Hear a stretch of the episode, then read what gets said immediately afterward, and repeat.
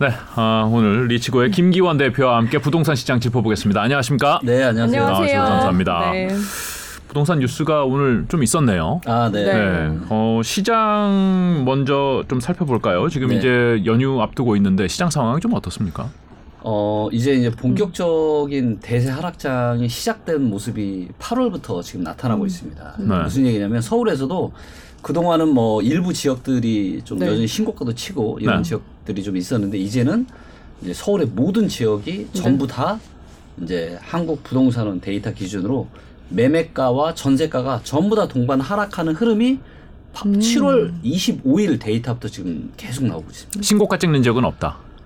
어 일부 있을 수는 있겠지만 네. 일단 지수 통계 데이터 기준으로는 없다. 서울에 있는 모든 구가 음. 매매가만 떨어지는 게 아니라 전세가도 다 떨어지고 있다라. 네. 아, 그래요. 명절을 앞두고는 혹시 부동산 가격 그 동안, 그러니까 네. 올해 말고 그 동안에 어떤 특이점이 좀 있었을까요? 아, 네. 요것도 이제 제가 요번에 이제 방송을 준비하면서 네. 데이터를 좀 급하게 한번 만들어 봤는데 네, 저희. 방송을 위해서. 네. 아, 예, 예. 자, 네. 이거 따끈따끈한 데이터. 네, 이 화면을 보시죠. 이제 보시면 네. 전국 기준이고요. 네. 전국 네. 기준이고 월별 거래량을 이제 매매와 전세와 월세로 볼 수 있게 좀 만들어 놨고요. 네. 요거는 이제 매매 거래량입니다. 네. 그래서 이제 보시면 보통 이제 한 8월 정도에는 거래량이 별로 없다가 매매 같은 경우는 네. 네. 9월, 10월에 거래량이 좀 늘어나죠. 여름이 원래 좀 비수기죠. 네, 맞습니다. 그래서 한 6월 정도의 거래량이 있고 3월, 6월에 거래량이 좀 있고 네. 그 다음에 9월서부터 또 늘어나고 10월에 거래량이 좀 많은. 그래서 보통 통상적으로 어, 10월 정도가 거래량이 가장 많은 이런 음. 흐름을 좀 보이고 있고요. 네. 그 다음에 이제 전세 같은 경우는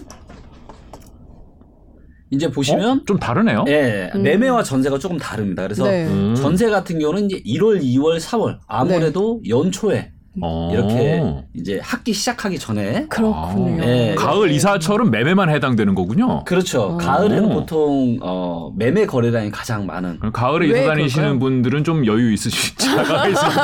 왜 그럴까요? 글쎄요, 가을에 네. 왜 아무래도 이제 종부세 그 산정 기준일이 아. 이제 6월 달이다 보니까 아마 그 이후에 네. 좀 거래량이 조금 늘어나는 게 아닌가 이제 그런 아, 생각. 그런 것도. 있겠군요. 네. 네. 그래요. 올해 이제 음. 우리 9월이잖아요. 이제 9월 시작됐잖아요. 네, 네. 뭐 이제 9월, 10월 봐야겠지만은 네. 분위기가 좀 그럼 많이 안 좋겠죠. 지금은 시장 거래량이 분위기가. 이제는 명확하게 이제 부동산 시장 대세 하락장이 본격적으로 시작이 됐고 네. 완전 지금 거래까지 얼어붙는 거 가격만 떨어지는 게 아니라 네. 정말로 심각한 문제는 거래량이 너무 없다라는 거예요. 거래량 급감한다는 소식은 진짜로 한 1, 2년 전부터 거래량 준다는 얘기를 들었던 것 같은데요. 네, 맞습니다. 네. 지금 이제 거래량이 얼마나 얼마나 심각한지를 제가 네. 한번 네. 오, 또 자료가 이것도 있습니다. 이제 데이터로 또 네. 한번 보여드리도록. 이것도 저희 방송을 네. 위해서 따로 준비하신 데이터인가요? 그거 아니고 이거는 그냥 원래 홈페이지에 이제- 있는 아, 시고 홈페이지에 있습니다. 네. 네. 여러분. 하고 싶지만 아, 네, 요 정도 데이터는 다 있기 때문에 네. 네. 자 이제 보시면 네. 음, 매매 거래입니다. 이제 보시는 오, 것처럼. 거래가 이제 가장 이제 수도권 기준이고요. 거래가 네. 가장 없었을 때가 언제냐면 이제 2008년 11월 달 네. 금융 위기에 아. 이때 한창 주가도 이제 엄청나게 폭락을 하고 분위기가 너무 안 좋았을 때 네. 이때가 거래량이 수도권 거래량이 5,636건 정도 됩니다. 네. 오, 월간, 월간. 월간. 네. 와. 자, 그런데. 이게 이제 지금 와. 어, 7월 달에 몇 건이냐면 7월 달에 4,386건이에요. 그것보다도 적은 거예요? 네. 2008년 그러니까 보다. 금융위기가 가장 심각하던 그 당시보다 오히려 거래가 근데 아파트의 개수는 2008년보다 지금이 훨씬 더 아파트 개수는 많을 거잖아요. 네. 그러겠죠. 그렇죠. 네. 그런데 거래량은 훨씬 더 작다는 거죠. 와, 그- 어, 그럼 비율로 치면은 엄청난 음, 엄청난 차이죠. 그렇죠. 어. 그러니까 시장이 완전 얼어붙었던 거죠. 방금 그래프에서 색깔은 뭐예요? 아, 빨간색. 색깔은 이제 빨간색이 좀 진할수록 거래량이 이제 많은 거고. 아, 예. 예, 이제 막대 그래프로 보여주는 것도 좋지만 또 시각적으로 색깔로. 보니까 아, 그렇죠. 언제 거래가 좀 많은지 한눈에 볼수 있잖아요. 네. 네, 네. 지금 그래서 거래량은 금융 역사상 최저 역사상. 수준이다. 아, 역사상 그 정도예요? 최저수입니다. 네. 지금 2006년부터 통계가 잡혔으니까. 네, 맞습니다. 실거래가 와. 공개가 된그 이후로 지금 역사상 최저이고요. 그럼 2008년도에 그렇게 네. 거래량이 줄었을 때그 네. 뒤로 이제 아파트 매매 가격도 급락을 했겠죠. 매매 가격이 당연히 급락했죠. 네. 이미 이제 어 거래량이 이제 어 터, 이렇게 급감하기 전부터 네.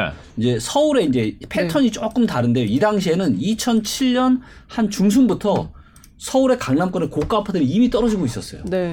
고가 아파트는 금리가 터지기 전부터 떨어지고 아 있었고 고가가 먼저 떨어졌어요? 먼저 떨어졌어요 그때는. 어, 신기하네요. 그리고 음. 고가 아파트는 고점 찍고 떨어지는데 이 흐름이 그러니까 저는 이제 산불로 좀 비유를 하는데 네. 중심지에서 타올라서 이게 옆으로 퍼지잖아요. 네, 네. 그래서 이게 어, 서울 같은 경우도 외곽, 네. 그다음에 경기도에서 외곽 쪽으로 불이 번져요. 음. 그래서 어. 만약에 수도권에서 인천이 가장 뜨겁게 달아오른다. 네. 그러면 수도권 부동산 시장의 상승은 거의 끝난다고 보시면 되고요. 그래서 2008년에도 마지막까지 뜨겁게 타올랐던 시장이거든요.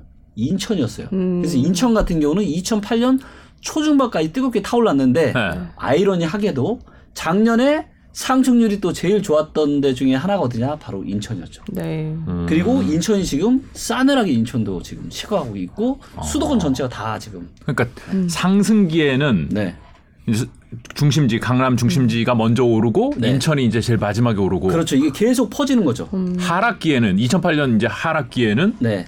강남이 먼저 내렸어요? 꺼지고 예. 네. 네. 지금은 그거는 또 아니잖아요. 지금은 그렇지 않죠. 지금은 이제 어, 비니빈 부익부도 그때보다는 훨씬 더 심해졌고요. 네. 그 다음에 어, 대출을 아무래도 이제 고가 15억 이상짜리는 2020년도부터가 안 해주다 보니까 네. 그래서 전부 다 현금 있는 있으신 분들만 사잖아요. 아, 현금이 제도가 있는 찐 달라지면서 부자들만. 그렇죠. 네. 그러다 보니까 현금을 가지고 샀기 때문에 네. 지금처럼 금리가 올라도 급하지가 않으신 거죠 그분들은. 아, 그렇죠. 그러다 보니까 이제 최근에는 마지막까지 강남 소초의 아파트들이 버티다가 네. 이제는 그 지역들도 지금 있다. 호가가 어 뭐 예를 들면 이제 서초구에 있는 음. 모 아파트 같은 경우는 최근에 2월에 호가가 48억까지 찍었다가 지금 호가가 얼마까지 떨어졌냐면 40억까지 떨어졌어요. 와. 음, 많이 떨어졌네요. 네. 음. 8억이 그냥 순식간에 떨어지고 강남도 지금 한 7억 정도 지금 떨어진 음. 아파트 단지들이 있고요. 그렇군요. 네. 그러니까 결국은 뭐 그때는 이제 외곽 지역이 먼저 떨어졌고 인천이 먼저 떨어졌고 음. 네. 지금은 강남이 먼저 떨어지고 그 차이가 뭔가 살펴보면은 대출이 얼마나 껴 있느냐 이 맞습니다. 차이였다. 이- 그렇죠. 이, 제도 때문에 결국 레버리지 많이 쓴 지역에 많이 빠진다. 이 빨리 빠진다. 맞습니다. 음. 네. 그래서 이미 그런 지역들은 벌써 20에서 30%까지 빠진 어. 단지들이 꽤 있습니다. 거기가 어, 통계상으로는 통계상으로는 그래도 아, 이- 그러니까 이게 이게 어 대한민국의 이제 부동산 시장에 있어서 이 통계가 가지고 있는 좀 함정이 있어요. 그리고 2, 30%는 엄청난 그러니까요. 건데요. 엄청 크죠. 궁금하다. 네. 그러니까 근데 동탄이나 인덕원이나 음. 송도나 네. 네. 그다음에 이제 서울에서도 이제 도봉구나 네. 네. 이런 지역들은 이미 20에서 30% 빠진 곳들이 꽤 있어요. 그렇군요. 네. 아, 그리고? 잠실 음. 같은 경우 리센치가 리센츠나 네. 트리지움, 엘스 이런 대단지 아파트들도 리센츠도요. 어, 예, 예, 이미 어떻게 이제 잘 아세요, 그 어, 동지? 아니 거기 굉장히 고가고 아, 그래요? 네, 그래서 유명했죠. 아, 네, 잠실에서. 예. 그래서 보통 엘리트라고 하죠 잠실에. 네, 네. 저는 없습니다.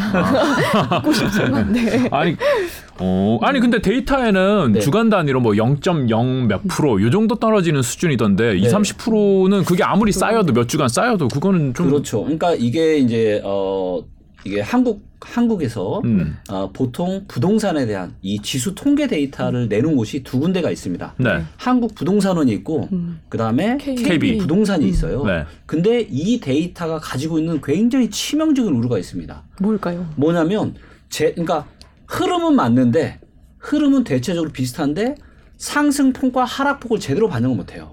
음. 예를 들면 지난 이제 얼마 전까지 떨어지기 전까지 어, 서울의 아파트가 한 세 배 올랐는데 네. 이 지수 통계 데이터를 보면 한 150% 정도 오른 걸로 나와요. 아, 그렇죠. 네, 상승할 때도 맞아요. 네. 근데 하락을 할 때도 마찬가지라는 거. 하락도 예를 들면 뭐 한 3, 40% 하락했는데 지수 통계 데이터는 뭐 한 10% 음. 굉장히 미미하게 나오는 거죠. 음. 그 평균을 내기 때문인가요? 그리고 이제 샘플 데이터 아. 이고 또 음. 어, 그런 나름대로의 좀 그러니까 모든 데이터가 다 들어가는 게 아니기 때문에 음. 조금 그런 좀 오류가 있습니다. 그러니까 그런 네. 데이터들은 시장의 방향을 보는 데는 적합하지만은 그렇죠. 그 폭을 보는 데는 조금 미흡할 수 있다. 맞습니다. 그렇죠. 미흡하죠. 아, 그래요? 그러면 리치고의 데이터를 보면 되나요? 맞습니다. 리치고에서는 이제 제가 잘 알죠. 네. 데이터 위주로 해서 이제 아, 네. 아, 그렇군요. 그러면 지금 서울 기준으로는 모든 구가 다 빠지고 있다. 네 모든 구가 다 빠지고 이거를 제가 네. 한번 실제 데이터로 한번 보여드리겠습니다. 네. 이 시군구 데이터를 가지고 이제 한국 부동산원하고 KB를 보여드릴 텐데요. 네. 어, 요게 이제, 어, 7월 중순 이후로 명확하게 이제 모든 지역이 다 하락을 하고 있는 게 이제 보이고 있는데요. 다 올라가는 것처럼 보이는데요. 뭔지 아, 아, 모르겠지만. 아, 요거를 이제 아직 제가 세팅을 제대로 안 해서. 네. 네. 잠시만요. 자 이제 보시면 네. 네. 요게 이제 호가 위주의 KB 부동산 어. 데이터입니다. 네. 네. 근데 요 요 십자선을 중심으로 네. 밑으로 떨어지면 전세가가 떨어지는 거예요. 네. 네. 자 지금 전세가가 다 떨어지고 있죠. 그렇죠. 그나마 영등포구가 조금 그러게요. 십자선보다 위에 있지만 최근에 조금 내려오고 있고요. 네. 그다음에 이 십자선을 중심으로 왼쪽으로 가면은 매매가가 하락을 하는 겁니다. 와, 도봉구. 지금 다 하락하고 있죠. 7월 저 25일. 초록색 뭐예요? 초록. 도봉구. 도봉구입니다. 글씨 와. 잘안 보이시죠? 도봉구가 제일 많이 빠지고 있는 거예요. 글씨 잘 안 보이십니다. 읽어드려야 네. 돼요. 네. 그다음에 가장 오른쪽에 있는 애가 용산구입니다. 네. 용산구가 살짝 오른쪽에 있는데 용산구가 이런 이유는 뭐냐? 아무래도 이제 호재가 좀 있다 보니까 그쵸. 개발 계획에 이런 호재가 있다 보니까 네. 호가 위주의 데이터인 KB 부동산에서는 아주 미약하게 아. 상승으로 나오는데 전세가가 떨어지고 있잖아요. 그렇죠. 그리고 그래서 아래로. 네, 강남 서초 같은 경우는 이미 다 하락으로 들어갔고요. 음, 그저 위에는 영등포구는 네. 영등포구는 무슨 일이 있어요? 영등포는 또 여의도가 있잖아요. 아. 재건축. 네. 네. 그래서 아마도. 이제 예, 네. 그런데 실거래가 위주인 한국 부동산은 지수 데이터를 보잖아요. 그러니까 네. 호가가 이미 다 떨어지기 시작을 했고 네, 네. 실거래가 위주로 보니까 와. 저걸 한 번만 더 보여주세요. 이, 이 데이터는 아, 아, 이거 네. 한번 비교를 해볼게요. 이거 좀 요게, 예, 이게 한국 부동산은 데이터고요. 아. 방금 전 거는 KB 거였고. 네. 네. 예, 요게 KB입니다. 네. 아. 차이가 좀 많이 나죠? 그러네요. 그러네요. 네. 호가는 좀 삐뚤빼뚤 삐뚤빼뚤한 거고 네. 네, 실거래는 아주 실거래는 그냥 그냥 뭐다 깔끔하네요. 네, 포포처럼 아. 모든 지역이 다 떨어지고 있습니다. 네. 오른쪽은 아예 없네요. 이거. 예. 지금 근데 네. 급격하게 떨어진 게 양천구인가요? 보라색? 여기 종로구, 종로구. 서대문구, 아 왼쪽에 있을수록. 그다음에 네. 마포구, 중구, 은평구, 네. 성북구, 강북구, 도봉구, 노원구. 거기까지. 예, 보통 노도광이라고 하죠. 네. 그런 지역들을 지금 다 떨어지고 있고요. 아. 종로구, 예, 이런 지역들도 다 떨어지고 양천구도 보시는 것처럼. 네. 예, 그나마 이제 용산이. 제일 덜 떨어졌고요. 음. 예, 서초구도 지금 떨어지고 있고. 그러네요. 그래서 어 그래서 이제 어 7월 말부로 제가 어, 공식적인 네. 발표를 했습니다. 이제 본격적인 대세 하락장이 이제는 시작이 됐다. 야 그래프 저렇게 보니까 뭐 이론의 여지가 없네요. 네, 그러니까요. 뭐 말이 필요가 없죠. 어. 데이터가 확인해 네. 주네요. 오늘 뭐 무슨 말씀을 더 들어야 될지를 모르겠는데 데이터가 다 보여주네요. 네. 그러니까요. 오. 네. 야 그러면은 뭐 이거 서울을 말씀하셨는데 네. 그 전국 기준으로도 이런 추세가 확연히 보이나요? 어, 다 볼수 음. 있습니다. 아니 그러니까 지금 하락의 추세가 아, 네. 전국 기준도 마찬가지인가요? 전국 그나마 이제 좀 그나마 양호한 지역들이 있어요. 아 전국 기준으로는 아직 버티는 데들이 아, 있다. 한번 요거를 지역은- 전국 기준 한번 다 볼게요. 네. 네, 너무 많긴 하겠지만 한번 보여 드리겠습니다. 아이고야. 아. 자 보니까 네. 상당수 지역들이 왼쪽으로 가고 있죠. 네. 그리고 오. 오른쪽으로 가고 있는 아직 오르는 지역이 있네요. 있군요. 네. 어. 거기가- 네 확대가 안 거기가- 되나요? 아 거기가 어디냐면 네. 여기서 이제 확대를 제가 해서 보여드릴게요. 네. 이거를 너무 너무 데이터가 많으니까 네. 그러네요. 여기서 이제 순위로 해서 제가 좀 보여드리도록 아, 아, 하겠습니다. 아, 여기 순위. 순위 가 좀 나오죠. 아, 아직 네. 오르는 지역들. 네, 아직 오르는 지역들. 뭐 아직인지도 모르.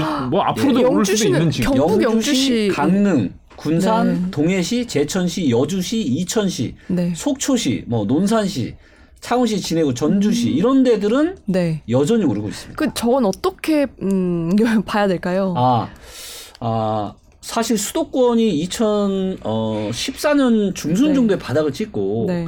2021년 한 8월 9월 달까지 엄청난 상승을 했거든요. 네. 근데 사실 지방 일부 지방 부동산 시장은 네. 오르지를 못해 오히려 내려갔습니다. 아. 그리고 언제 바닥을 찍었냐? 2019년 말 2020년 초중반에 바닥을 찍었어요. 아. 거기가 어디냐면 강원도, 네. 전북, 경남, 경북, 충남, 충북이에요. 네. 그래서 이 지역들은 이제 상승으로 돌아선 지가 얼마 되지 않은 아. 겁니다. 그러다 보니까 이 지역들은 여전히 예, 상승을 하고 있는 거예요. 하지만 문제는 뭐냐면 어, 사실 이제 지난 2020년 어, 한 중순부터 21년 한 여름까지 나타나는 이 이례적인 전국의 뜨거웠던 상승장은 원래라면은 없어야 되는 뜨거운 음. 상승 원래 이제 오르긴 올랐겠지만 네. 이렇게까지는 뜨겁게 안 올랐을 거예요. 원래라면이 무슨 뜻이에요? 그러니까 우리가 그 누구도 예상하지 못했던 코로나가 음. 터졌잖아요. 예, 예, 예. 코로나가 터지면서 유동성을 엄청나게 풀고 네. 그리고 금리를 초저금리 역사상 가장 낮은 0.5%까지 기준금리를 낮췄죠. 네, 네. 네. 그러면서 주식, 코인, 부동산으로 엄청난 투자 광풍이 네. 가장 뜨겁게 음. 불었었고요. 그다음에 20년 7월 말에 임대차 3법이 통과가 되면서 네. 전세가가 급등을 했고 전세가가 급등하니까 다시 매물가를 또 밀어 올려버린 거예요. 음. 네. 그래서 이 두 가지 이벤트 때문에 누구도 예상하지 못했던 거잖아요.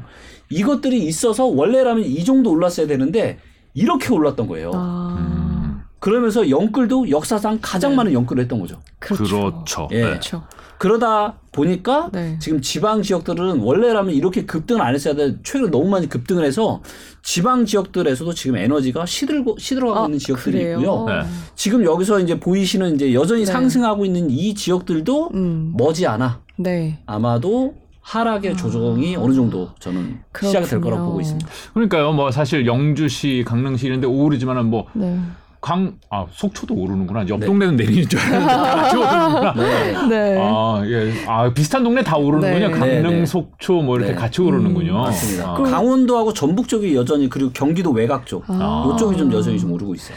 그. 맨 오른쪽 보니까 저평가 지구 가 아, 있네요. 아 이거는 이제 네. 그 어, 매매가와 전세가를 가지고 아, 얼마나 이제 실제 사용가치. 전세 대비해서 저평가인 지역을 찾을 수 있는 그 네. 데이터인데 전세가가 그러니까 매매가에 비해서 상당히 높다? 아니면 낮다? 어 그거는 아니고요. 네. 그러니까 예를 들면 전세라는 거는 100% 실수요잖아요. 네. 그렇죠. 그렇죠. 네. 그리고 거기에 대한 공급 물량이나 여러 가지 일자리나 인구나 이런 게 다 결합이 돼서 전세에 대한 수요가 있는 거고. 네. 그래서 전세 가격은 100% 실수요로 보는 거예요. 음. 네. 그래서 전세 가격이 예를 들어서 한 이만큼 올랐다. 네. 그럼 매매 가격도 이만큼 올라야 되겠죠. 네. 네. 근데 이렇지가 않아요.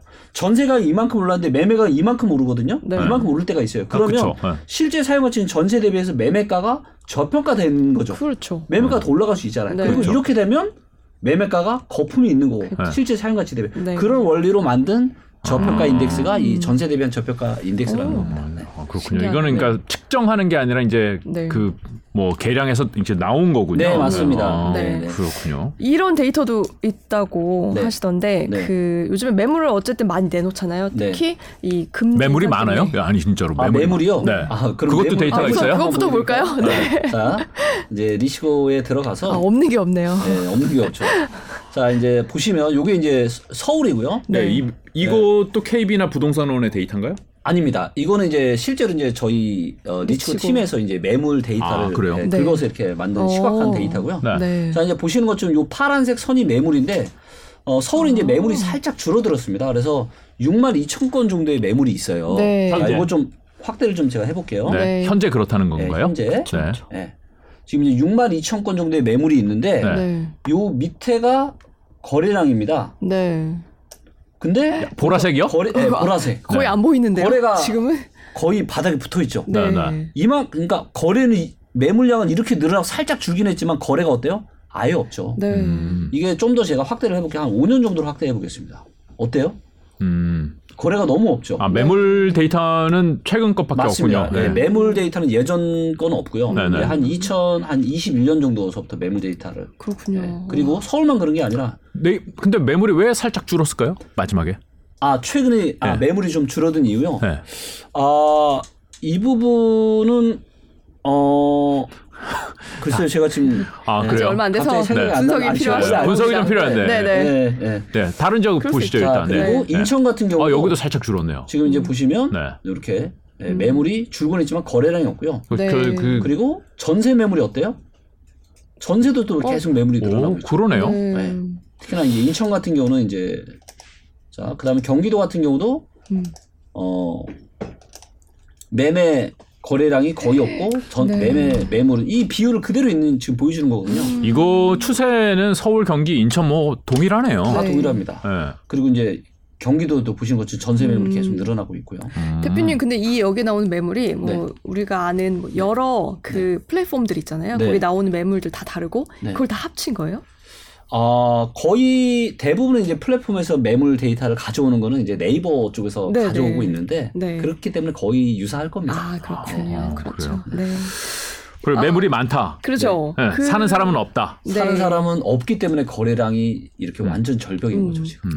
이 매물을 누가 내놓는지 네. 연령대를 알 수 있다고 하세요. 아 그래요? 네. 아 아니요 매물대를 내놓은 연령대는 알지 못합니다. 아, 그래요? 아, 그래요? 네, 그건 알지 못하고 네. 매수하는 연령대는 그거는 한국 부동산원에서 데이터를 공개를 하고 있는데. 네. 음. 이제 매물을 내놓은 사람의 나이 데이터는 그런 데이터는 없어요. 아 네. 그래요? 근데 아니 저는 궁금한 게 네.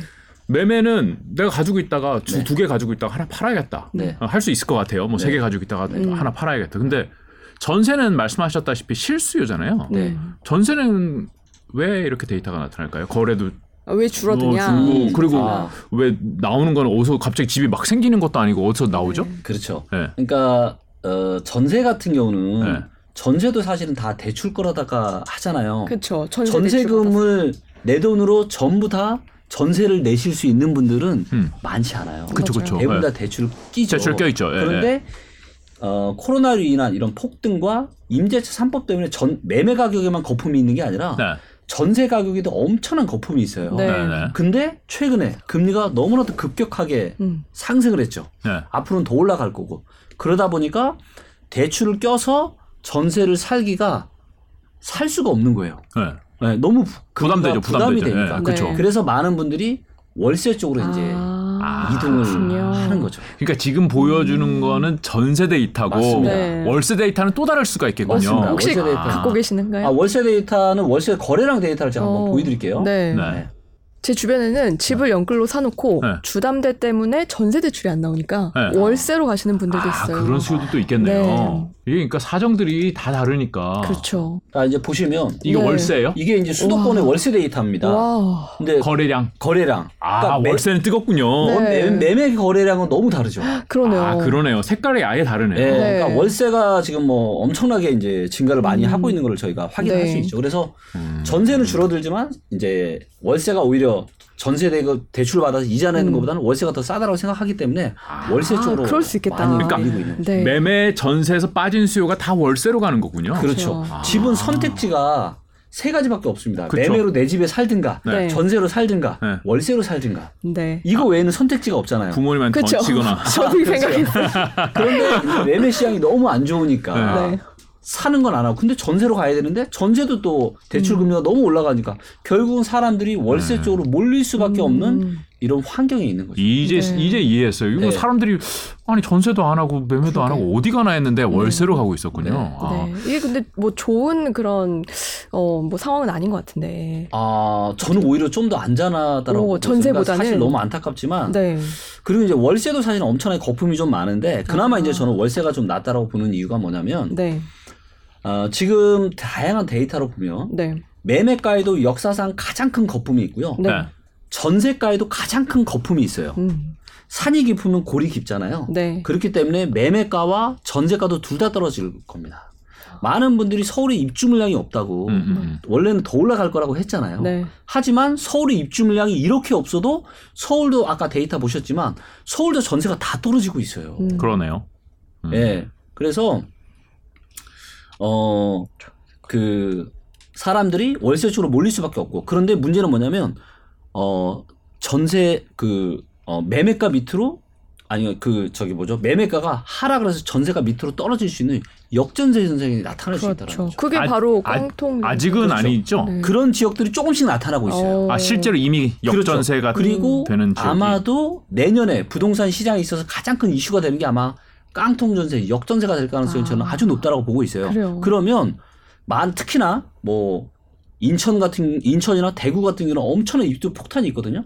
폭탄이라는 게 새로운 물량. 예, 새로운 입주 물량이 너무 많아요. 아 네. 그래요. 그리고 그런 지역들은 전세를 가격이 아주 낮아질 수밖에 없습니다. 음. 네. 그런데 지금 내가 예를 들어서 전세 가격이 예를 들어 4억에 4억인데 내년에 2억까지 떨어졌어요. 네. 그럼 매매가도 떨어질 거고. 네. 네. 그럼 집주인이 그 내 전세금 4억을 제대로 보전을 해줄 수 있나요?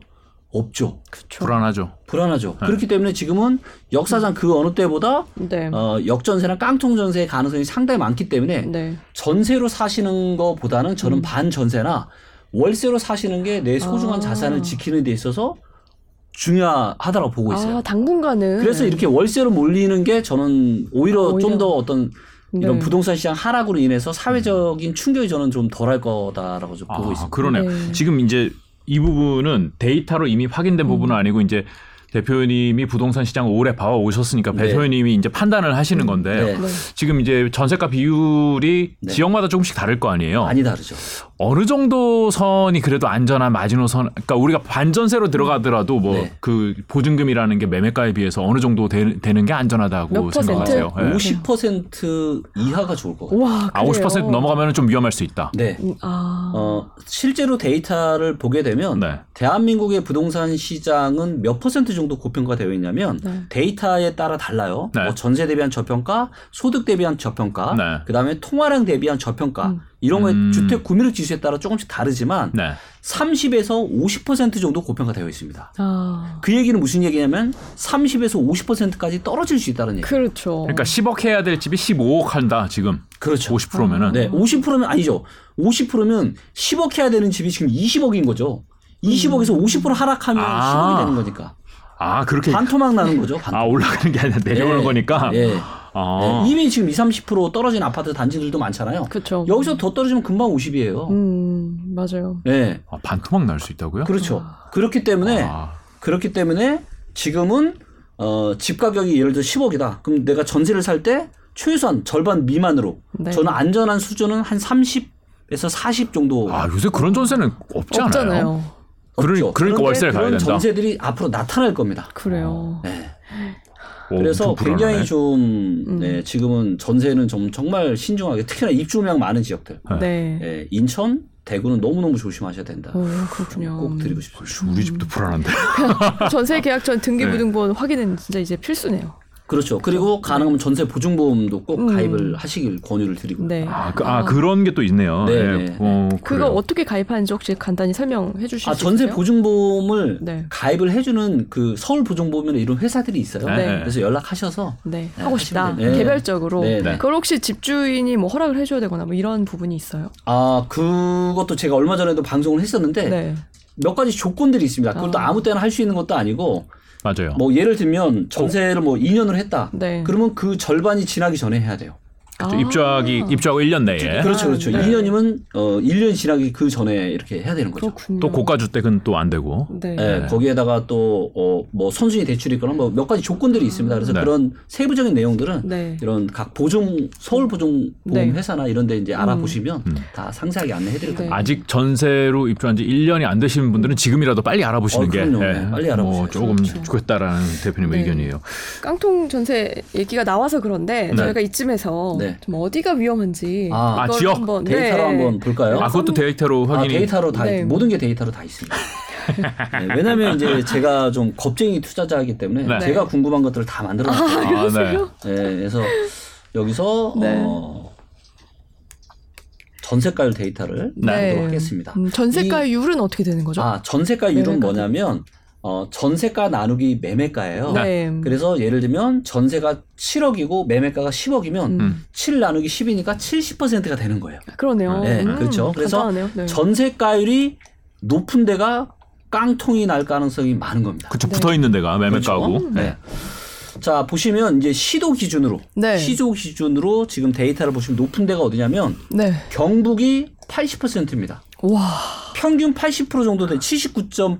38이니까 왜 그럴까요? 왜 경북일까요? 제 예상을 빗나갔는데. 예, 네, 전 서울이라고 예. 생각했는데 예. 그리고 이제 여기에는 이제 입주 물량 등도 네. 영향 미, 같이 아. 미치거든요 전세가. 그러니까 전세가가 높다고 볼 수도 있고 매매가가 좀 저기는 좀 떨어졌으니까 네, 경북은 네, 빨리 네. 떨어지기 시작했으니까 음. 그렇게 볼 수도 있는 그리고 거죠. 충북도 지금 77% 충남 와. 76% 그러니까 지금 전국적으로 지금 70% 이상인 지역들이 굉장히 많아요. 그러네요. 굉장히 아니, 그러니까 많습니다. 이게 좋게 보면은 네. 그만큼 실수요가 탄탄하다. 이제 올라갈 때 이렇게 얘기하는 거잖아요. 이게. 아 아닙니다. 이거는 아니에요? 누누이 말씀드리지만 이 코로나로 인한 유동성과 예. 초저금리 거기다가 임대차 3법 때문에 급등을 했기 때문에 지금 이런 일이 에, 그래요? 있는 거고요. 네. 이걸 시군구 기준으로 보면 훨씬 더 심각합니다. 네. 어, 보여주세요. 잠시만요. 예, 보여주세요. 포항시 북구 같은 경우는 이제 86%. 와, 86%요? 예, 86%.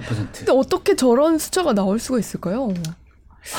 와. 네. 그리고 당진시는 85, 광양시는 84%. 그러니까 어, 전세가율이 높다라고 해서 무조건 깡통 전세가 있는 건 아니에요. 네. 자, 가장 위험한 데는 어디냐면 전세가율이 높으면서 향후에 입주 물량 많은 곳.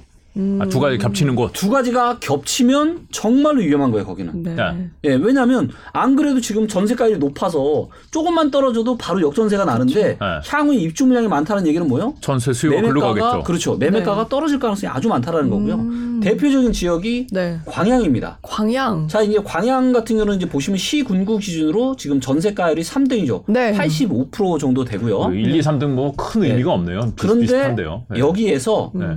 어, 향후 입주 물량 데이터를 좀 보시면 네. 신규 입주 비율 데이터를 좀 보시면 되는데 시군구로 들어가서 광양이 보시면 75% 정도 됩니다. 그 뭐, 이거는 이제 어떤 의미가 있냐면 어, 여기서 이제 데이터를 우리가 이제 정할 수 있는데 보- 어, 디폴트 값, 고정 값을 저희가 이제 3년으로 해놨어요. 무슨 네. 얘기냐면 지난 10년 동안 아파트가 100채가 들어섰는데 음. 앞으로 3년 동안 몇 채가 들어서냐? 네. 여기가 74.8이잖아요. 네.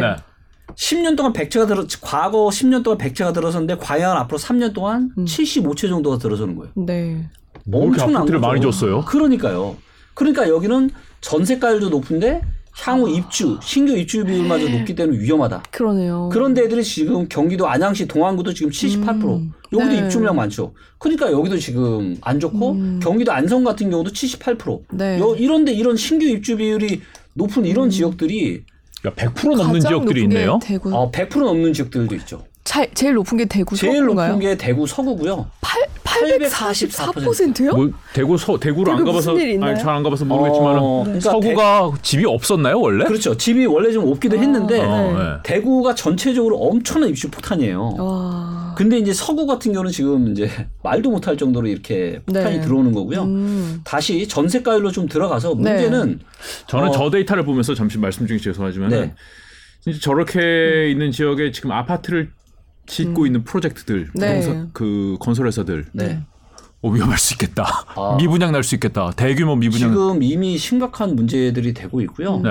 저는 사실 좀 개인적으로 제가 좀 상당히 염려스러운 게 네. 어, 지금의 이제 이미 시작된 부동산 대세 하락장으로 인해서 개인분들도 이제 상당한 이런 고통을 받으시게 되겠지만 기업도 굉장히 문제예요. 왜냐하면 기업의 입장에서 지금 원가가 자꾸 올라가잖아요. 그렇죠. 예, 인건비도 올라가고 원자재비도 올라가고 네. 그렇기 때문에 당연히 분양가를 올려야 그래야 그렇죠. 남죠. 그나마 이제 네. 마진이 좀 남는데 네. 이미 부동산 시장은 꺾이고 있어서 아무도 지금 거들떠 보질 않거든요. 네. 아 이미 그런 거예요? 이미 그런 거죠. 음. 그러니까 원가는 올라갔는데 지금 재고만 계속 쌓이 미분양이 결국은 재고잖아요.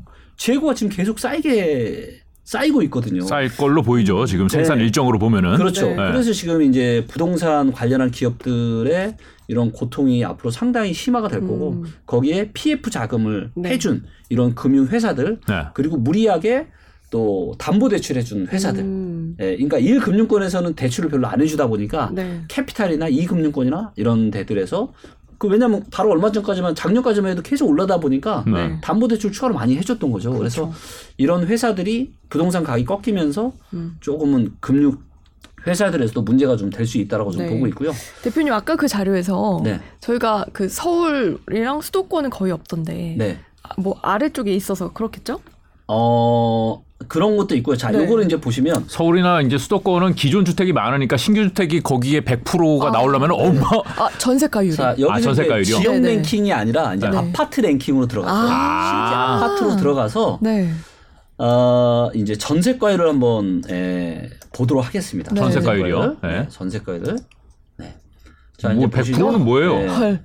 헐? 이렇게 이제 100%, 100%가 왜 이렇게 많은가요? 지역들. 뭐 아, 매매랑 갭 여기서 제가 세대수를 조금 네. 이제 너무 이제 작은 아파트들 빼고 아, 어느 정도 네. 이제 규모 되는 대로 제가 좀 하겠고요. 자, 이제 보시면 에, 구미시 옥계동에 이제 이런 데 지금 100% 저, 지금 100%인 데가 네. 있습니다. 이미 전 이미 매매가랑 전세가 붙은 아파트 단지들이 있다라는 거죠. 어 그러네요. 김해시, 부곡동, 그- 청주시, 네. 뭐 광양시 여기 송호 아파트도 지금 98.4. 즉 음. 아파트 가격이 2%만 1.6%만 떨어지면 바로 역전세 나는 거예요. 네. 그러니까 어 지금 이제 우- 네. 우리 이제 이런 내용들을 보고 계신 시청자분들은 내 지금 아파트 지금 음. 현재 단지가 음. 이 전세가율이 어느 정도 되는지를 지금 보시면 네. 90% 넘는 아파트 단지 이렇게 와. 많아요. 와. 이게 아파트별로도 나오는구나. 네. 오늘 방송 들어오기 전에 사실 네. 이제는 뭐 좀 하락이 시작되는 것 같죠. 이런 느낌으로 이제 방송을 하려고 왔는데 아, 네. 이 데이터를 보다 보니까 네. 네. 아 지금 그게 아니구나 네. 이런 느낌이네요. 네. 어, 대표님 근데 저 자료 중에 네. 지금 뭐 다른 전국이 다 섞여서 나오는데 혹시 수도권만 볼 수도 아, 네. 수도권만 있나요? 당연히 네. 여기서 이제 보시면 수도권. 전국 랭킹이 아니라 네. 이제 서울만 보겠다. 네. 네, 지금 혜민 씨는 혜민 씨 사는 집이 궁금해요. 지금. 네. 이제 그렇고 대부분이 네. 이제 서울에 어. 많이 사시니까. 네. 아, 오, 저렇게 자세히 아파트 네, 이렇게. 이제 다 목동 지금 여기가 네. 목동이잖아요. 네. 목동 이제 현대 하이페리온도 지금 전세가율이 77% 아. 정도 됩니다. 아, 네, 한 23%만 매매가가 떨어지면 이제 바로 역전세가 날 수 있는 이런 상황인 거죠. 오, 근데 대표님 저거는 네. 그 전세가가 올라서가 아니고 네. 매매가가 떨어져서 인가요? 어, 지금 이제 떨어지는 초입이잖아요. 네. 매매가와 전세가가 이제 둘 다 떨어지는 초입입니다. 그렇죠. 오를 때도 사실 같이 올랐기 때문에 네. 그렇죠.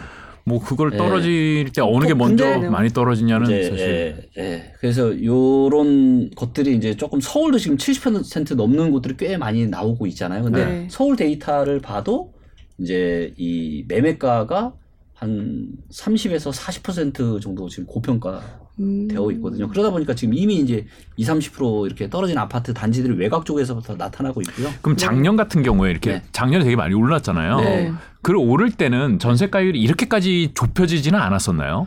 어, 작년 같은 네. 그러니까 어, 작년이나 재작년 임대차 많이 올랐다. 3법 때문에 네. 그러니까 원래대로라면은 네. 어, 부동산 시장이 뜨겁게 달아오를 때는 네. 전세가가 올라가는 속도보다 매매가가 올라가는 속도가 빨라요. 그러겠죠. 그래서 예. 전세가율이 떨어진단 말이에요. 네, 네. 근데 이 코로나 임대차 특히 임대차 이 3법 때문에 전세가가 완전 급등을 한 거예요. 아. 그리고 이제 거기에 또 이 전세가 급등하면서 또 달라붙으니까 또 이게 매매가를 또 비- 그쵸. 밀어 아. 상승기에 같이 올라갔군요, 이번에는. 아. 이 임대차 3법이 좀 영향이 좀 음. 많이 컸습니다. 그래요. 네. 아, 그리고 이제 네. 좀 이제 문제가 이제 사실 부동산을 이제 부동산 시장만 보시면 안 되고요. 네. 어 제가 이제 뭐 이거는 이제 그 누구도 알 수는 없겠지만 어 제가 이제 하반기 시장이 앞으로 남은 부동산 시장에서 가장 중요하게 보는 지표가 뭐냐면 환율입니다. 네. 달러 원 환율이요. 부동산하고 환율이요? 네, 환율. 어, 네. 네. 왜냐면 어, 네. 어 지금 이제 환율이 지금 어 보니까 1,350원이 넘어섰더라고요. 음. 오늘. 네. 네. 근데 이렇게까지 환율이 계속 올라가는 일은 역사상 세 번이 있었습니다. 그렇죠. 음. IMF 때 한 번 이렇게 환율이 그쵸. 크게 급등을 했고요. 그다음에 2008년 금리 위기 때 또 급등을 했고요. 네. 아직은 뭐 2022년 위기 무슨 위기는 아니잖아요. 아직은 러시아 무슨- 전쟁. 그렇죠. 근데 이제 지금 환율이 또 이렇게 오르고- 급등을 하고 있습니다. 그래서 네. 지난 90년대 중순 이후로 음. 역사상 세 번째 지금 환율이 급등을 하고 있고 그럴 때마다 어떤 일이 있었냐? IMF 충격이 있었고 금리 위기가 있었습니다. 네. 네. 이번에 어떤 일이 있을지 없을지는 아무도 모르죠. 하지만 만에 하나 환율이 이런 이런 식으로 계속 출렁출렁하면서 급등하는 일이 발생을 하게 된다. 네. 그러면 대한민국 부동산 시장에는 엄청난 악영향을 미치게 될 겁니다. 음. 왜냐하면 지금은 이제 어, 금리가 굉장히 급등을 하고 있잖아요. 네.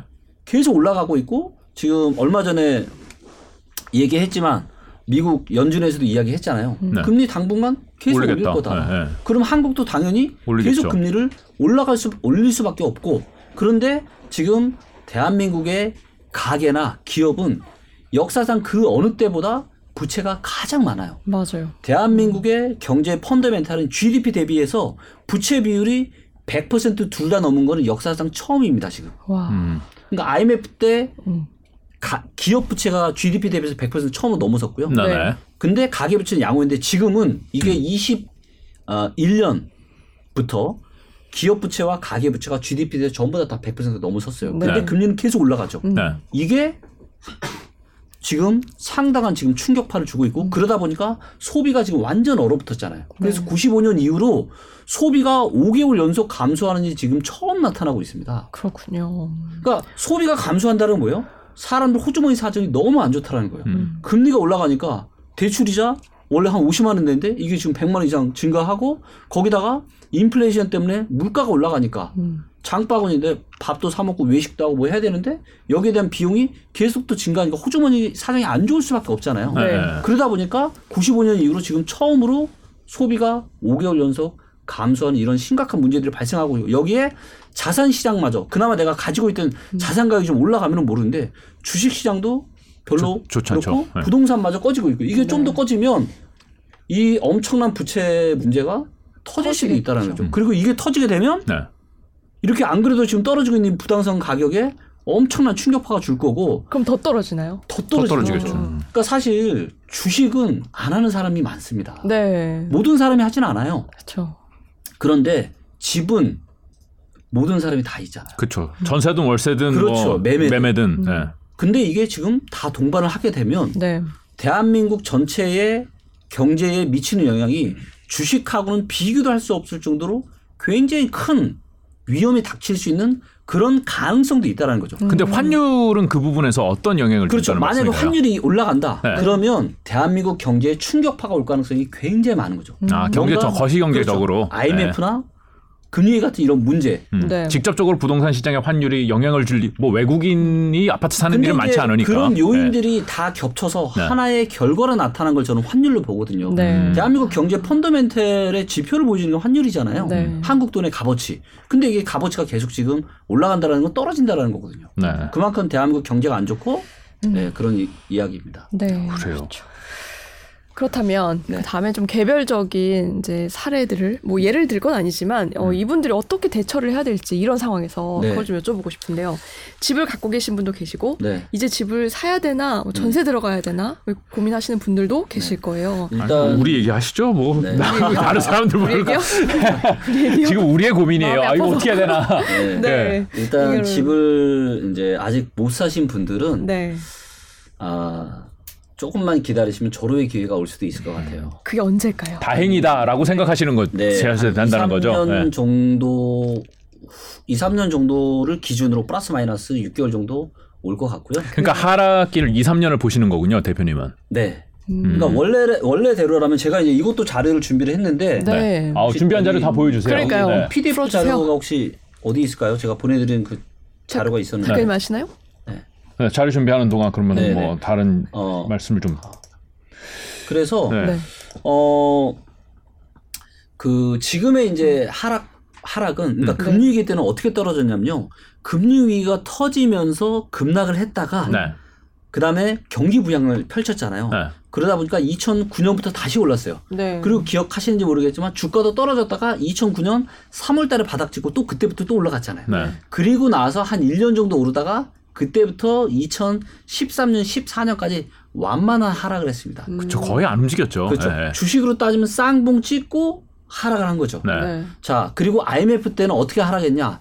쭉 하락했습니다. 뭐 박살났죠. 그때. 박살났죠. 네, 네. 뭐 50에서 많게는 70%까지 하락을 했었고요. 네. 네. 근데 이번에 나타나는 부동산 시장의 하락 패턴은 네. 금융 위기형이 아니라 IMF형에 가까운 쌍봉이 아니라 외하락일 가능성이 저는 높다라고 보고 있고 음. 왜냐하면 어 서브프라 아니 저기 코로나라고 하는 누구도 예상하지 못한 이런 이벤트 때문에 이미 그러니까 경기 부양 원래라면 돈을 안 풀었을 텐데 이미 돈을 엄청나게 풀어버렸잖아요. 네, 네. 그러다 보니까 미국이든 어디든 더 이상 돈을 풀 수 있는 여력이 없는 거죠. 음. 아. 돈을 풀어도 많이 못 풀 겁니다. 정책에 의해서 한번 부양이 돼서 살짝 그렇죠. 살아나는 게 있었는데 그렇죠. 2008년에는 네, 이번에는 그런 게 제한적이니까 맞습니다. 살짝 살아나기도 어려울 것이다. 살아나기도 어렵죠. 어. 거기다가 본질적인 가치 대비해서 거품은 2008년하고는 비교도 할 수 없을 정도로 지금 훨씬 많아요. 그러니까 심해요. 2008년에 거품이 이 정도였다면 최근에 거품이 이만큼 있는 거예요. 음. 그러니까 산이 엄청나게 높았던 거죠. 네. 근데 여기에 가계 부채는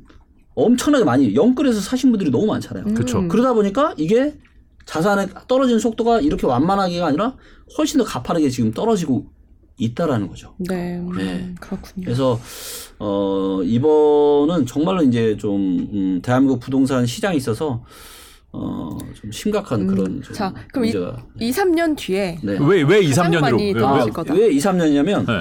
어 금리기 이후로는 한 5, 6년, 6, 7년 쭉 빠졌거든요. 네. 네. 근데 이번에는 IMF 형처럼 한 2, 3년 정도 음. 네, 빠르면 저는 내년 연말에도 기회가 올 수 있다고 생각합니다. 빠르면. 근데 그때가 기회인지 사람들이 사실 IMF는. 사실 우리나라가 굉장히 빠르게 IMF 외환위기를 극복해냈기 때문에 이제 시장 전체가 단순히 부동산뿐만 아니라 네. 돌아선 면이 있잖아요. 우리나라 네. 경제 전체가. 네.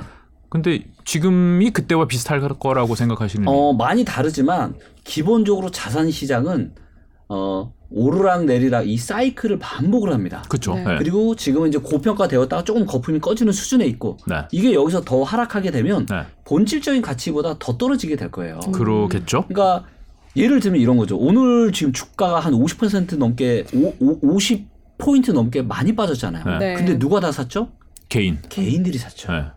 자, 진짜 바닥은 이렇게 떨어졌을 때 네. 공포에 질려서 개인들이 팔 때입니다. 그렇죠. 그렇죠. 네. 그리고 그때 진정한 투매가 나오는 거고 바닥이 나오는 건데 네.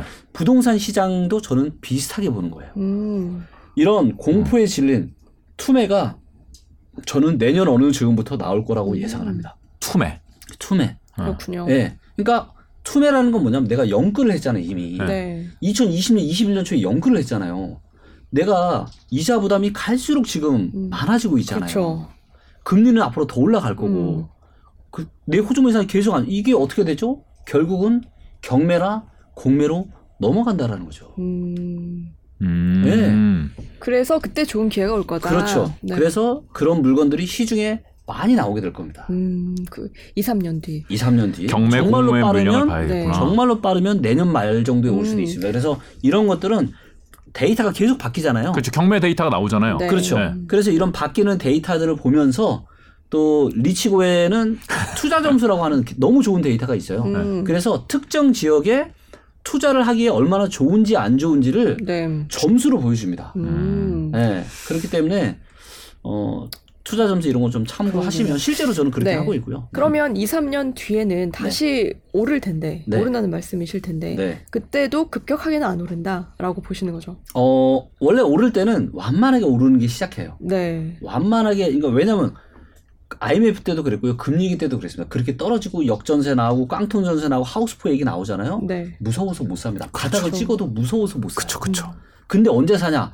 한참 올라가서 정부가 규제하고 그 날림표도 계속 올라가면 그때 뒤늦게 사는 거예요. 그쵸. 음. 그래서 이제는 그러면 안 돼요. 제가 데이터를 가지고 제가 정말 이제 뭔가 기여를 하고 싶은 게 있다라면 그게 뭐냐면 이 부동산에 대한 정보가 너무 제한적이다 보니까 음. 이런 변동성이 너무 심한 거예요. 네. 하지만 개인들이나 기업이 데이터를 보고 의사결정을 하는 음. 시대가 되면 부동산이 올라갈 때 너무 이렇게 많이 올라가게 안, 하- 아, 안 되게 만들 수 있고 떨어질 때도 많이 안 떨어지게 완만한 부동산 시장을 만들 수 있다고 저는 음. 생각하고 있거든요. 음. 그리고 이제 이런 시대가 2020년대부터 저는 시작이 될 거라고 좀 보고 있고요. 음. 그래서 어. 뭐 저도 이제 상당히 많은 투자를 제가 원래 리치고를 만든 게 네. 네. 그냥 뭐 사업을 하려고 제가 만든 게 아니고요. 네. 부동산 투자를 제가 잘하고 싶어서. 아, 근데 아. 아. 무리 수없이 많은 강의를 듣고 네. 해봐도 안 되는 거예요. 그렇군요.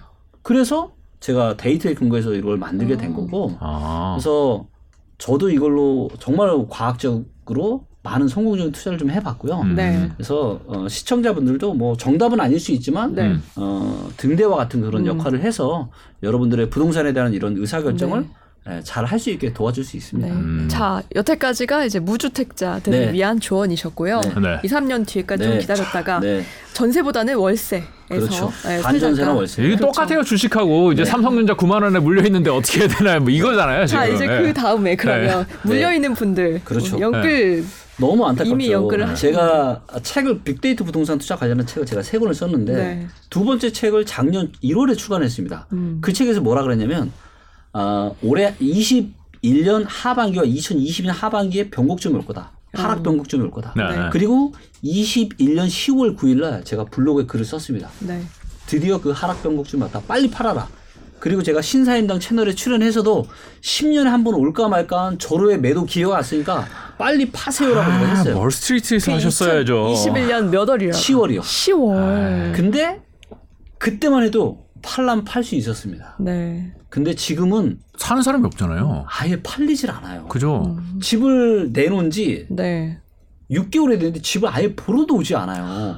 아니 뭔가 매수 문의가 좀 있어야 팔든 말든 가격을 조정하든 할 텐데 네. 그렇죠. 지금은 집을 보려고 오는 사람이 아무도 없다. 음. 아무도 없어요. 그래서 지금은 이미 내놔도 안 팔립니다. 네. 하지만 지방 지역들 음. 아직은 상대적으로 지방 지역은 좀 괜찮은 지역들이 있거든요. 네.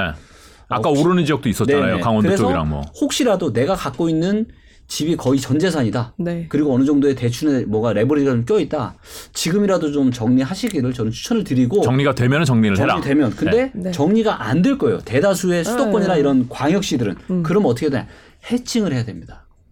어떻게요? 자, 인버스를 타야 되는데. 자 떨어지 떨어지는 자, 그러니까 예를 들어서 네. 여기서 더 떨어지면 네. 얘는 어떻게 팔 수도 없고 네. 주식 주식 팔 수라도 있지 얘는 팔지를 못하잖아요. 그렇죠. 그러면 얘가 떨어질 때 올라가는 자산을 내가 가지고 해칭을 해놓으면 네. 떨어지더라도 어느 정도의 네. 밸런스를 그쵸. 맞출 수 있잖아요. 요즘에 올라가는 자산이 고버스? 타는 이게 건데. 뭐냐? 예. 네. 바로 환율이라는 거예요. 아, 아, 그래서 환율이 그래서 얘기하실까? 제가 21년 4월 달부터 달러를 무조건 사야 된다 이거. 아. 돈을 벌기 위해서 하는 게 아니고 떨어지는 그러니까 경제가 안 좋으면 그러니까 네. 주식도 작년 중순에 고점 치고 부동산은 작년 9월 10월에 고점 치고 계속 또 지금 떨어지고 있거든요. 네. 경제가 안 좋으면 다 떨어져요. 근데 그때 유일하게 올라자, 올라간 자세는 뭐냐? 바로 달러입니다. 음, 그렇기 때문에 달러로 해칭을 네. 하셔야 되고 지금이라도 지금 이- 제가 얼마나 이런 얘기를 많이 들었냐면 저는 1,300원 바로 전까지도 계속 달러를 샀어요. 네. 근데 그때마다 물어보는 게 뭐냐? 아니 이렇게 많이 올랐는데 지금 사도 되냐? 음. 달러를 가지고 달러 투자에 돈 벌자가 아니고요. 혹시라도 그런 일이 발생할지 안 할지는 그러고도 모르지만 분명히 그런 위험이 있습니다. 지금 몇십 년 만에 이런 환율이 올라가고 경제가 안 좋고 이런 기사들이 계속 나오고 있잖아요. 네. 그렇기 때문에 반드시 보험처럼 뭔가를 준비를 해야 돼요. 이게 바로 저는 달러라고 보고 있는 거고요. 음. 그래서 1350원에라도 사야 된다. 지금이라도 사야 돼요. 왜? 돈을 벌려고 하는 게 아니라 해지를 하기 위해서. 음. 그리고 가능하다라면 달러의 이 변동폭이 그렇게 크지가 않아요. 네. 그래서 저는 개인적으로 어떻게 했냐? 저는 달러 레버리지를 샀어요. 네. 그러니까 뭐냐면 네. 달러가 1% 상승하면 이 레버리지는 두 배가 올라요. 그쵸. 2%가 올라요. 좋죠. 그래서 부동산 가격이 떨어져도 얘가 어느 정도 매니징을 해줍니다. 아, 그러니까 제가 뭐 예를 들어서 부동산이 위험하다라고 제가 이제 작년부터 얘기를 해왔고 그래서 아 김기현은 부동산이 하나도 없겠지 이런 얘기 이렇게 생각하실 수도 있지만 네. 저도 여전히 부동산이 꽤 있어요. 어. 네. 근데 이거를 해칭을 제가 해놔야 되잖아요. 네. 음. 그래서 저는 달러 일부를 팔아서 달러를 지금 해칭을 해놓, 해놓고 있는 그렇군요. 거고. 아, 그 작년에 파셨나요? 댓글로 네. 작년에 대표님이 집을 팔았다는 내용. 아, 네. 네, 작년. 말에 한 두채 아. 팔고 올해 초에도 한 한 채 팔았죠. 아, 네. 잘 근데, 파셨. 근데 이제 ETF 말씀하시는 거죠. 네 네 ETF. 그렇게 이제 음. 레버리지 ETF 같은 경우는 네. 시간 가치 손실이 커서 아니요 달러 레버리지는 다릅니다. 아, 그게 이제 그래요? 일반적인 레버리지랑은 조금 달라요. 그리고 네. 이제 이런 거예요. 어, 환율이 예를 들어서 어디까지 올라갈지는 그 누구도 알 수 없지만 그렇죠. 어, 과거에 어, IMF 때나 그다음에 금융 위기 때에 음. 어, 바닥에서 그 이제 올, 본격적으로 올라가던 시점 그 바닥에서부터 꼭지 때까지의 상승률을 제가 비교를 해봤거든요. 네. 그래서 이번에 달러가 얼마가 얼마까지 올라갈 수 있, 을지를 제가 나름 측정을 해봤어요. 그 당시에 상승률을 가지고 네. 그때랑 비슷한 상황이 벌어진다면 그렇죠. 네. 그렇게 계산을 해봤더니 원래 저는 달러가 1,600원 이상 가면 그때부터 정리를 하려고 했는데 네. 제가 계산을 해보니까 1,900원에서 2,800원까지 나오는 거예요 수치가. 진짜요? 아니 그렇게 된다는 게 아닙니다. 네.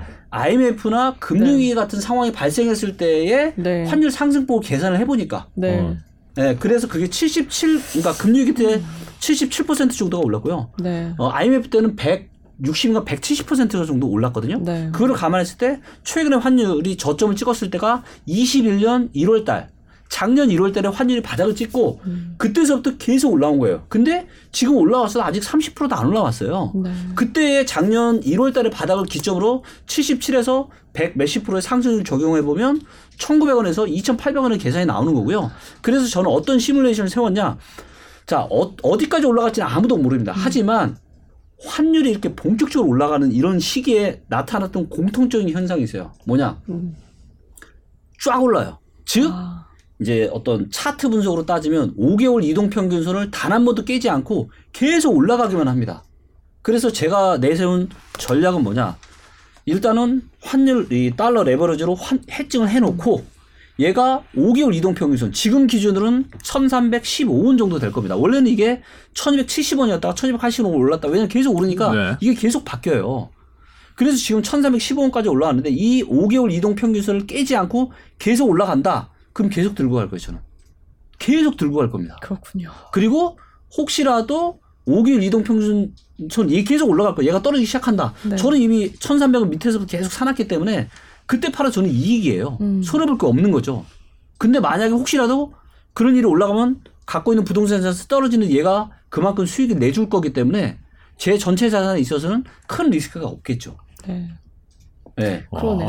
와, 1900. 제가- 어, 아니 지금 기대했던 얘기 이상을 오늘 하시니까 네. 좀 충격을 먹었는데 지금 여기에 나온 그 어떤 전문가도 1,900원 환율을 얘기하신 분은 없었어요. 맞아요. 근데 1,400원. 아니 저도 네. 놀랐어요. 네. 왜- 왜냐하면 저는 제가 실제로 그런 준비를 오래 전부터 해왔고 네. 제가 지난 지난 주인가 지지난주 주말에 제가 사무실에 혼자 나와서 어 환율 계속 오르니까 네. 어 이거 언제 팔지 하고 제 나름대로 이제 계산기를 좀 두들겨 본 네. 거죠. 네. 그래서 제 머릿속에는 어떤 생각만 있었냐.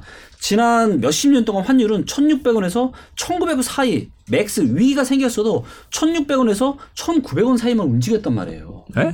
1,600원에서 1,900원. 네. 환율이요? 지난 몇 년 동안? 아, 지난 몇십 년 동안. 아, 네. 그러니까 IMF 터지고 금융위기 터졌을 때 그 고점. 아, 고점이요. 예. 예. 그래서 아 이번에도 혹시라도 위험한 일이 생겨도 1,600원에서 1,900원 정도가 아닐까라고 그냥 그렇게만 생각을 했는데 그런 관점이 아니라 이게 내려가다가 내려가다가 올라가는 이 환율이 음. 상승률 개념으로 적용을 해보니까 90년대 한국 경제 펀더멘탈이라 2000년대 펀더멘탈이 다르잖아요. 그렇죠. 그렇다면 환율도 다르게 계산을 해야죠. 음. 그런 생각을 하다 보니까 이 가격이 나온 거고 이게 정말로 위험한 게 뭐냐면 전혀 우리가 어느 정도 예상을 하고 있으면 준비를 할 수가 있거든요. 음. 근데 저 역시도 그렇게까지 환율이 올라갈 거라는 생각은 진짜 일도 해본 적이 없어요. 음. 근데 그렇게 된다라서가 아니라 그렇게 될 수 있다는 있다. 가정을 하고 준비를 하는 것과 그렇지 않은 것. 네. 우리가 아니 솔직히 말해서 대한민국 전 세계에 어떤 최고의 전문가, 최고의 금융 기관이 계속 알아맞히는 데 있습니까? 없죠. 없어요. 네. 누구나 틀립니다. 그렇죠. 그렇기 때문에 누가 맞고 틀리고 얘기하는 게 중요한 게 아니에요. 네. 가장 중요한 건 뭐냐? 틀릴 때는 조금만 손해 보고 네. 맞을 때는 많이 이익 보면 돼요. 자, 지금도 주식이 뭐 계속 올라갈 거다, 3천 갈 거다, 4천 갈 거다 얘기하시는 분도 계시고 부동산이 아 지금 정도면 바닥 찍고 올라갈 거다고 얘기하시는 분들 계시죠. 저는 그분들 얘기대로 될 수 있는 가능성도 있다고 생각합니다. 그럴 수 있어요. 그럴 수 있습니다. 그런데 안 그러면 어떡할 거예요? 안 그런 걸 대비해야 그리고 된다. 가장 중요한 포인트는 내가 이, 이 누구나 예상을 합니다. 요즘은 워낙 이제 유튜브나 이런 게 발전하다 보니까 다 전문가예요. 네. 전문가 아니신 분들이 아무도 없습니다. 그러게요. 그래서 자신만의 바라보는 뷰가 있어요. 음. 근데 문제는 뭐냐면 내가 바라보는 뷰와 음. 반대 상황이 펼쳐졌을 때 내가 큰일 나면 안 돼요. 음. 근데 상당수의 많은 분들은 너무 확신을 하는 거예요. 제가 네. 딸 일부 부동산을 팔고 달러를 제가 사놓는 건 음. 제가 무조건 하락이 올 거니까 여기에 몰빵하는 게 아니에요. 음. 해지 뭔가- 차원에서. 그렇죠. 음. 그래서 저는 근데 만약에 안 그럴 수도 있잖아요. 네. 그래도 저는 별 문제가 없습니다. 그래서 너무나도 소중한 여러분들의 자산이고 뭐 그동안 우리가 버블에 쌓여가지고 5천만 원 1억이 아무런 네. 돈도 아닌 것 같지만 사실 이게 얼마나 큰 돈이에요. 그렇죠. 아 네. 대표님 그러면 두 개다 그러니까 부동산 가격과 네. 어, 환율이 두 일이 두 개 다 떨어질 가능성은 거의 없는 거죠? 그런 일은 없죠. 아 없어요. 그러면 아, 이제 그 두 개는 네. 반대 방향으로 반대 움직이는 방향. 자산이다. 네. 음, 어쨌든 환율이 떨어져도 내 부동산이 오를 거니까 네. 거기에 대한 큰 그리고 환율이. 떨어지는 걸 계속 들고 있으란 말씀이 아니고 네, 5개월 이동평선 지금 기준은 1315 밑으로 떨어지면 네. 아 지금 전 세계 경제나 한국 경제는 큰 문제가 없으니까 저는 그때 다 정리할 거예요. 아, 음. 네. 5개월 기준선 어떻게 보나요? 5, 5일 평균. 아니요, 5개월, 5개월 평균. 평균선. 그거는 이제 이, 이 주식하는 분들은 네, HTS 네. 이거 보시면 되니까. 음, 알겠습니다. 아, 그래요. 저 정신없이 듣다 보니까 시간이 그러게. 댓글을 저는 댓글을 못 읽었어요. 예, 보통 이 방송 들어오기 전에 네. 아 오늘 방송 요런 요런 음. 얘기하면 되고 요런 요런 질문하면 되겠다 이렇게 어느 정도 짜고 오는데 네. 오늘 제가 기대했던 것보다 훨씬 더 세게 말씀을 하시니까 네, 약간 정신을 잃고 진행을 했어요. 아, 그리고 하나 네. 꼭 말씀드릴 게 저희 희두강이라는 닉네임을 가시, 가지신 네. 분이 네. 2,000원 슈퍼챗을 쏘셨습니다. 네, 감사합니다. 꼭 말씀드려야죠. 네. 아, 네. 감사합니다. 그동안 2,000원. 네. 네. 다른 댓글은 못 읽어도 네. 네, 이건 읽었습니다. 그래요. 아, 뭐더 해야 될 말씀이 있, 아니요. 있는 것 같은데 네. 지금 시간이 해도, 더 돼서 네. 마무리를 좀 해야 될 것 같은데요. 네. 마지막으로 이렇게 대표님이 하셔야 될 말씀이 네. 있으실까요? 아, 네. 그러니까 제가 절대 저는 어, 섣불리 확신하지 않습니다. 네. 네, 네. 저도 이제 이런 자산 관리에 대해 제가 잘 모를 때는 음. 이게 너무 이제 한쪽으로 이제 쏠림 투자를 많이 해서 그러다가 잘 된 경험도 있지만 그러다가 잘못된 경험을 너무 많이 해봤어요. 음. 그리고 모든 투자는 정말 여러분들이 조심하셔야 되는 게 뭐냐면 대박을 누리시면 안 됩니다. 음. 저는 뭐라고 생각하면 대박 이꾸로 쪽박. 네. 그리고 많은 사람들 언제 투자하면 내 주변에 돈 버는 사람들이 나타날 때 그때 해요. 집도 마찬가지고요. 주식도 마찬가지고 코인도 마찬가지고. 음. 근데 조금 지나면 다 안 좋아지잖아요. 그리고 지금은 여러 가지 돌아가는 상황들이 보통 심각한 게 아니에요. 음. 그렇기 때문에 뭐 일부 뭐 긍정적으로 전망하시는 분들의 이야기처럼 어, 좋은 상황으로 흘러갈 수도 있겠죠. 그래서 거기에 나름 베팅을 하시는 것도 괜찮지만 만에 하나라도 진짜 만에 하나라도 음. 반대 상황이 펼쳐졌을 때 내 인생이 큰일 나게 되는 구조로 자산 이런 포트폴리오를 어, 구성하신 분들은 반드시 해칭을 보험 차원에서라도 꼭 하시기를 예, 간절히 진짜 말씀드립니다. 네. 자, 오늘 리치고의 김기원 대표 모시고 아, 9월 2022년 9월 1일 이 영상이 성지가 될 수도 그렇죠. 있고 네. 어떻게 될지 아, 몇 개월 지난 다음에 좀 네. 확인을 해볼 필요가 있을 것 같습니다. 오늘 말씀 잘 들었습니다. 고맙습니다. 네. 네, 감사합니다. 네. 어, 예. 어, 굉장히 충격적인 얘기를 아유. 오늘 전해들어서 예. 어떻게 마무리해야 될지 네, 모르겠네요. 좀 고민을 해봐야 네, 할것 같네요. 지금 영상 보시는 분들도 사야 되나 네. 네, 그런 생각이 좀 어, 듭니다. 기존에 아 부동산이 네. 뭐 주춤주춤하네 이거 어떻게 해야 되지 음. 뭐 전세 어떻게 해야 되지 뭐 이렇게 근시안적으로 좀 생각을 하셨던 분들이 많은데 생각의 영역을 조금 더 확장해서 그렇죠. 예, 판단을 해봐야 될 타이밍이 아닌가라는 생각을 좀 했습니다. 생각은 네, 오늘 처음 해봤어요. 그러게요. 부동산도 해지가 가능하다니. 네. 그래요. 예, 이렇게 해서 오늘 방송 마무리하겠습니다. 저희 에스프레소 뉴스 채널, 멀스트리트 채널을 음. 통해서 영상 다시 보실 수 있고요. 네. 두 채널 모두 좋아요, 알람, 구독 부탁드립니다. 마치겠습니다. 고맙습니다. 감사합니다.